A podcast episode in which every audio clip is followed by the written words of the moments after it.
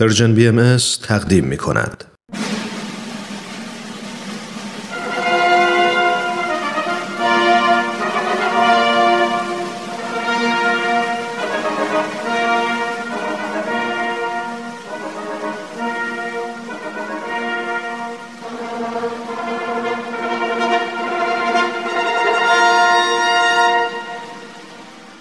تاریخ به روایت مورخ. من کتاب تاریخ نبیل رو از ترنم دوستم گرفتم که بخونم. این کتاب یه قسمت از تاریخ ایرانه که تا حالا نشنیده بودم. کتابو که باز کردم، خود نبیل که اونو نوشته شروع کرد با من حرف زدن. خیلی عجیب بود، ولی خیلی هم برام جالب بود. این تاریخ یه بخش از کاری از گروه نمایش رادیو پیام دوست، تهیه کننده و کارگردان امیر یزدانی. فصل دوم.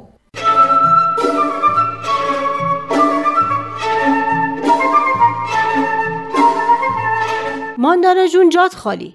دیروز جمعه بود و ما هیچ جایی نرفتیم. منم نشستم و حسابی کتاب حضرت بابو خوندم و جلو رفتم. به به، خوش به حالت. ما که یه عالمه مهمون داشتیم. البته اونم خوب بودا، خیلی خوش گذشت. اما تا همه نرفتن و شب نشد نتونستم کتاب بخونم. عوضش من جریان جناب وحید دارابی رو خوندم که خیلی هیجان انگیز و جذاب بود. میخوای برات تعریف کنم؟ وحید دارابی؟ اما جناب نبیل که میگفت سید یحیی دارابی، این همونه یا یه نفر دیگه است؟ نه همونه. اسم اصلیش سید یحیی دارابی بوده، اما بعد از این که ایمان میاره به جناب وحید مشهور میشه. واقعاً هم که وحید و یگانه بوده. اما به نظر من به پای ملا حسین بشرویی نمیرسیده. ملا حسین تو همون جلسه اول ایمان میاره، اما سید یحیی سه جلسه طولش میده. خب به نظر تو که هیچ کس به پای ملا حسین نمیرسه. اما جناب وحید هم شخص بسیار بزرگی بوده، اونقدر که حتی محمد شاه هم بهش اعتماد داشته و مأموریتی به این مهمی بهش میده. آره، برام تعریف کردن. تا کجاشو برات گفتن؟ همشو. این که به فرمان محمد شاه به شیراز میره و سه جلسه با حضرت باب گفتگو میکنه و هر دفعه یه ذره تکون میخوره تا آخرش که کن فیکون میشه. شاعر میگه هر گروهی به رهی طالب دیدار توند. من میگم هر گروهی هم به ره ایمان میارن. نمیشه مقایسهشون کرد. جناب وحید هم آدم فوق‌العاده‌ای بوده. پدرش که اینقدر به ریاضت و مراقبه و مکاشفه مشهور بوده که بهش لقب کشفی داده بودن. مکاشفه؟ از کشف کردن میاد، درسته؟ چی رو کشف میکرده؟ حقایق روحانی و معنوی رو. مکاشفه یه اصطلاح عرفانیه. کسی که مکاشفه میکنه بصیرت داره. میتونه حقایق رو با چشم باطنی ببینه. یعنی پدر سید یحیی دارابی واقعا حقایق رو به چشم باطن میدیده؟ نمیدونم، اما به این شهرت داشته. تو کتاب حضرت باب که دیروز میخوندم نوشته که پدر جناب وحید که اسمش سید جعفر بوده، خودش پسر یه عالم مشهور بوده و بهش لقب کشفی داده بودن و بنابراین معروف بوده به سید جعفر کشفی. لابد دیگه. آفرین، وارد شدی ها. سید جعفر کشفی در فقه و تفسیر و حکمت و عرفان استاد بوده و کتابای زیادی هم نوشته بوده. اون موقع که سید یحیی یا همون جناب وحید که میگی به شیراز میره با حضرت باب ملاقات میکنه، پدرش یعنی همین سید جعفر کشفی فوت کرده بوده؟ ها، جالبی قضیه اینجاست. نه، فوت نکرده بوده. این سید جعفر کشفی همون سال هزار و دویست و شصت که حضرت باب با جناب قدوس به مکه میرن، حضرت بابو زیارت میکنه و موقعی که جناب وحید به شیراز میرن هنوز زنده بوده. وقتی جناب وحید ایمان میاره، حضرت باب بهش مأموریت میدن که خبر ظهور جدیدو به پدر خودش یعنی سید جعفر کشفی مشهور بگه. خب چی میشه؟ سید جعفر ایمان میاره؟ جناب وحید از شیراز مستقیما میره بروجرد که پدرش در اونجا زندگی میکرده و خبر ظهور رو به پدرش میده. اما از صحبت‌های پدرش اینطور میفهمه که پدرش منکر برحق بودن حضرت باب نیست، ولی نمیخواد خودش رو درگیر کنه. دلش میخواد اونو به حال خودش بذارن. پس آخرش ایمان نمیاره. شاید به خاطر شهرت و محبوبیت زیادی که داشته نمیخواسته به بابی بودن مشهور بشه و یا احیانا این محبوبیت رو از دست بده. یه معلم داریم مرتب میگه زهی خیال باطل. حالا واقعا زهی خیال باطل. این آقای کشفی رو امروزه دیگه کسی نه یادشه نه محبوبیتی داره. من و تو هم اگه پدر جناب وحید نبود نمیشناختیمش. درسته؟ آره دیگه. یعنی حالا شهرت و محبوبیت جناب وحید که حقیقت براش مهمتر از شهرت و محبوبیت و مقام و منصب و این چیزا بود، خیلی بیشتر از پدرشه که به خاطر این چیزا چشمشو به روی حقیقت بست و ایمان نیاورد. راست میگی. حداقلش اینه که بهاییای سراسر دنیا جناب وحیدو میشناسن. ولی به قول تو سید جعفر کشفی و دیگه کسی یادش هم نیست. میخوام بگم کسی که همه چیز رو به خاطر حقیقت کنار میذاره، همه چی رو به دست میاره. و برعکس کسی که چیزای دیگر رو به حقیقت ترجیح میده، حقیقت رو که از دست میده هیچی، بقیه چیزا رو هم از دست میده.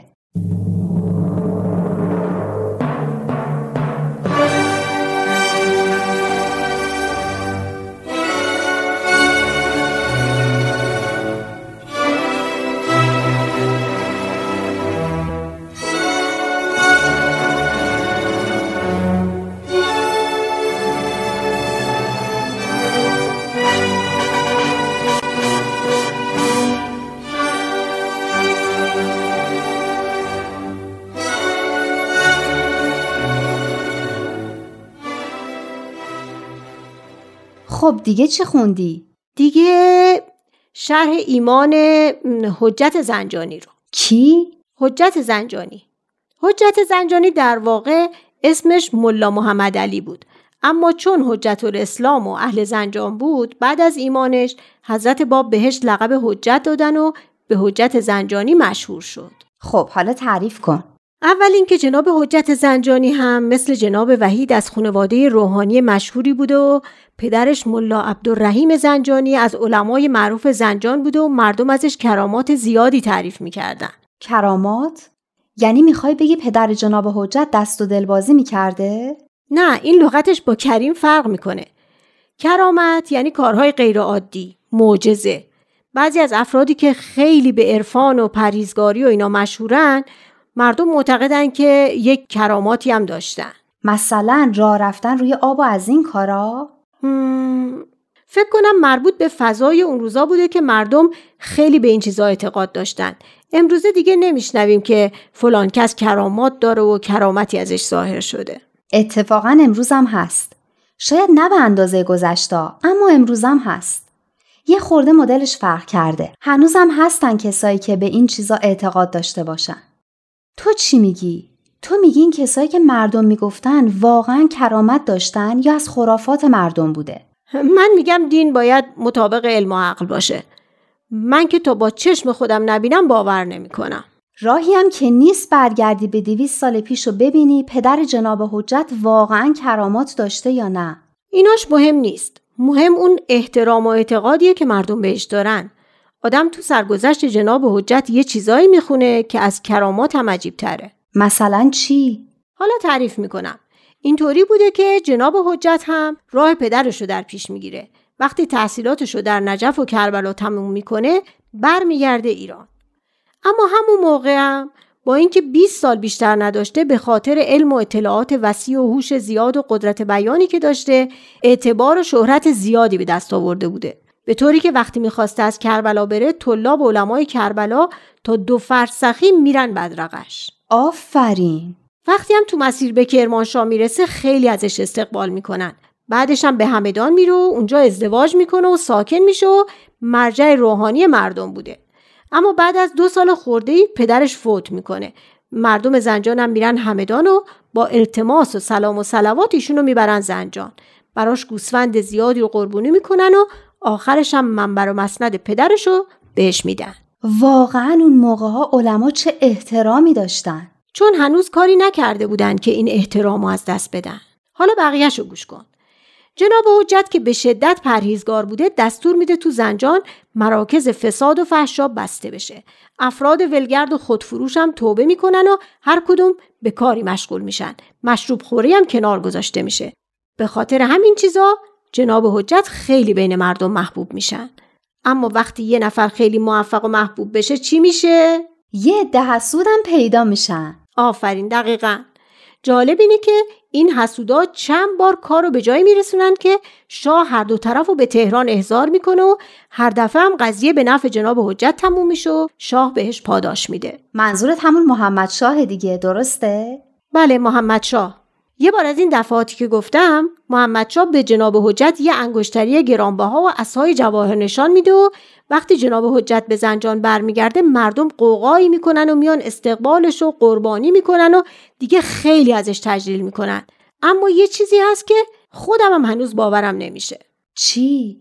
اینکه دوازده نفر از پیروان جان نثار ایشون دستمال سرخ ابریشمی که نشونه قربانی بوده به گردن پسر بچه‌های خودشون میبندن. واقعا که قربانی نمی‌کردن. اینم از این تعارفات عجیب و غریب و افراطی بوده که بعضی وقتا هنوزم هست. ده همین، یکیشون واقعا داشته بچه‌شو قربانی می‌کرده که جناب حجت میفهمه و جلوشو میگیره و دعواش میکنه که این کارا مال اقوام جاهلیه قدیمه. بعدش دستور میده جراحت گلوی اون پسر بچه رو بخیه کنن و معالجش کنن. عجب بابای سنگدلی داشته واقعا. خیلی عجیبه ها. جناب حجت خیلی خوب. اصلا خود پیغمبر بچه بیگناهو چرا میکشی؟ که چی بشه؟ منم وقتی خوندم از همینش دیوونه شدم دیگه. اینا رو که آدم میخونه تازه میفهمه که مردم اون روزگار کجای کار بودن و حضرت باب در مقابلشون چه کار سختی در پیش داشتن.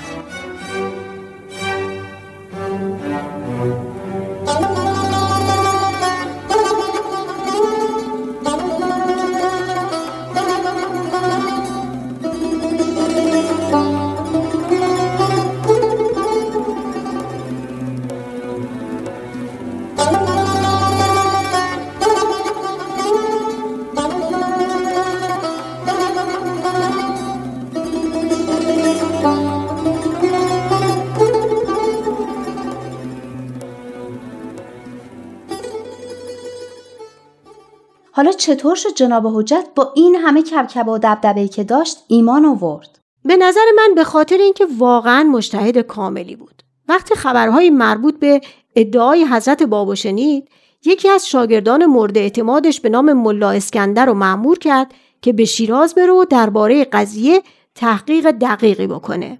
ملا اسکندر پس از اینکه به شیراز رفت و به حضور حضرت باب رسید، طوری مجذوبان حضرت شد که چهل روز در شیراز موند و تا جایی که تونست از آثار آیات جدید خوند و استفاده کرد. لابد این ملا هم دیگه دلش نمیخواست از پیش حضرت باب جای دیگه ای بره.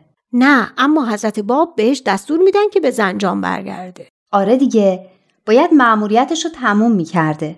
وقتی ملا اسکندر به زنجان میرسه، علمای برجسته شهر پیش جناب حجت جمع بودن و جلسه ای داشتن. جناب حجت از ملا اسکندر سوال میکنه که آیا به حضرت باب مؤمن شده یا ادعای اون حضرت رو درست ندونسته و رد کرده؟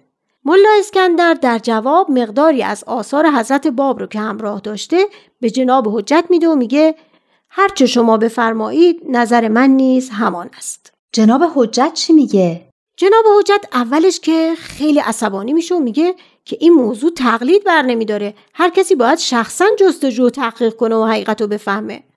بعد همین که یه صفحه از کتاب قوّم الاسما رو که از آثار حضرت بابه میخونه سجده میکنه و میگه اینجا نوشتم شهادت میدم که منبع نزول این کتاب مبارک همان منبع نزول قرآن شریف است. هر کس به حقانیت قرآن شهادت میدهد بر حقیقت این آیات نیز باید شهادت دهد. عجب، واقعا آدم بزرگی بوده که به این سرعت حقانیت حضرت باب رو درک میکنه. حالا دیدی؟ جناب حجت حتی یه سوال هم نمی کنن. بلافاصله اصالت و منبع الهی آیات حضرت بابو تشخیص میدن. راست گفتی. آدما با سرعت‌ها و روش‌های مختلف خودشون به حقیقت میرسن. اما مهم اینه که برسن. اینم بستگی داره به این که چقدر جستجوی حقیقتشون واقعی و خالصانه باشه. اگر اینطور باشه خداوندم کمکشون میکنه و راهو بهشون نشون میده. خب، بعدش چی میشه؟ جناب حجت تو همون جلسه رو میکنن به علما و میگن تعلق و اعتقاد من به صاحب این آیات چنان است که اگر روز را شب و تابش خورشید را سایه اعلام نماید با تمامی دل باور دارم. هر کس حضرت باب را انکار نماید حضرت الوهیت را انکار کرده است. واقعا آدم نمیتونه تحسینش نکنه. چه هوش و چه قدرت و در عین حال چه شجاعتی داشته. جناب حجت برای میرزا جانی کاشانی تعریف کرده که من ملایی بودم چنان مغرور و زبردست که در عصر خودم از برای احدی خاضع نشدم. خلاصان که با همه غرور همین که خبر ظهور آن جناب به من رسید و به قدر یک صفحه کوچک از آیات آن نقطه فرقان را دیدم، هوش از سرم به در شد و بی اختیار در عین اختیار تصدیق حقیقت ایشان را نمودم. ببخشید میام وسط حرفت. بی اختیار در عین اختیار یعنی چی؟ یعنی اختیار داشتم، میتونستم قبول کنم یا نکنم، اما چطور میتونستم حقیقت رو قبول نکنم؟ خود به خود حقانیت ایشون رو پذیرفتم و تصدیق کردم. فهمیدم. حالا بقیه‌شو بگو. خب، بی اختیار در عین اختیار تصدیق حقیقت ایشان را نمودم و حلقه بندگی او را به گوش محبت کشیدم، زیرا که معجزه اشرف پیغمبر از ایشان دیدم. هرگاه انکار می کردم انکار حقیقت مذهب اسلام را نموده بودم و لحاظا تصدیق نمودم و قلاده اطاعت آن جناب را به گردن خیش افکندم و در مقام نصرت آن سید امکان برآمدم. معنی این جمله آخر چی بود؟ یعنی اون سید امکان، اون آقای جهان رو یاری کردم.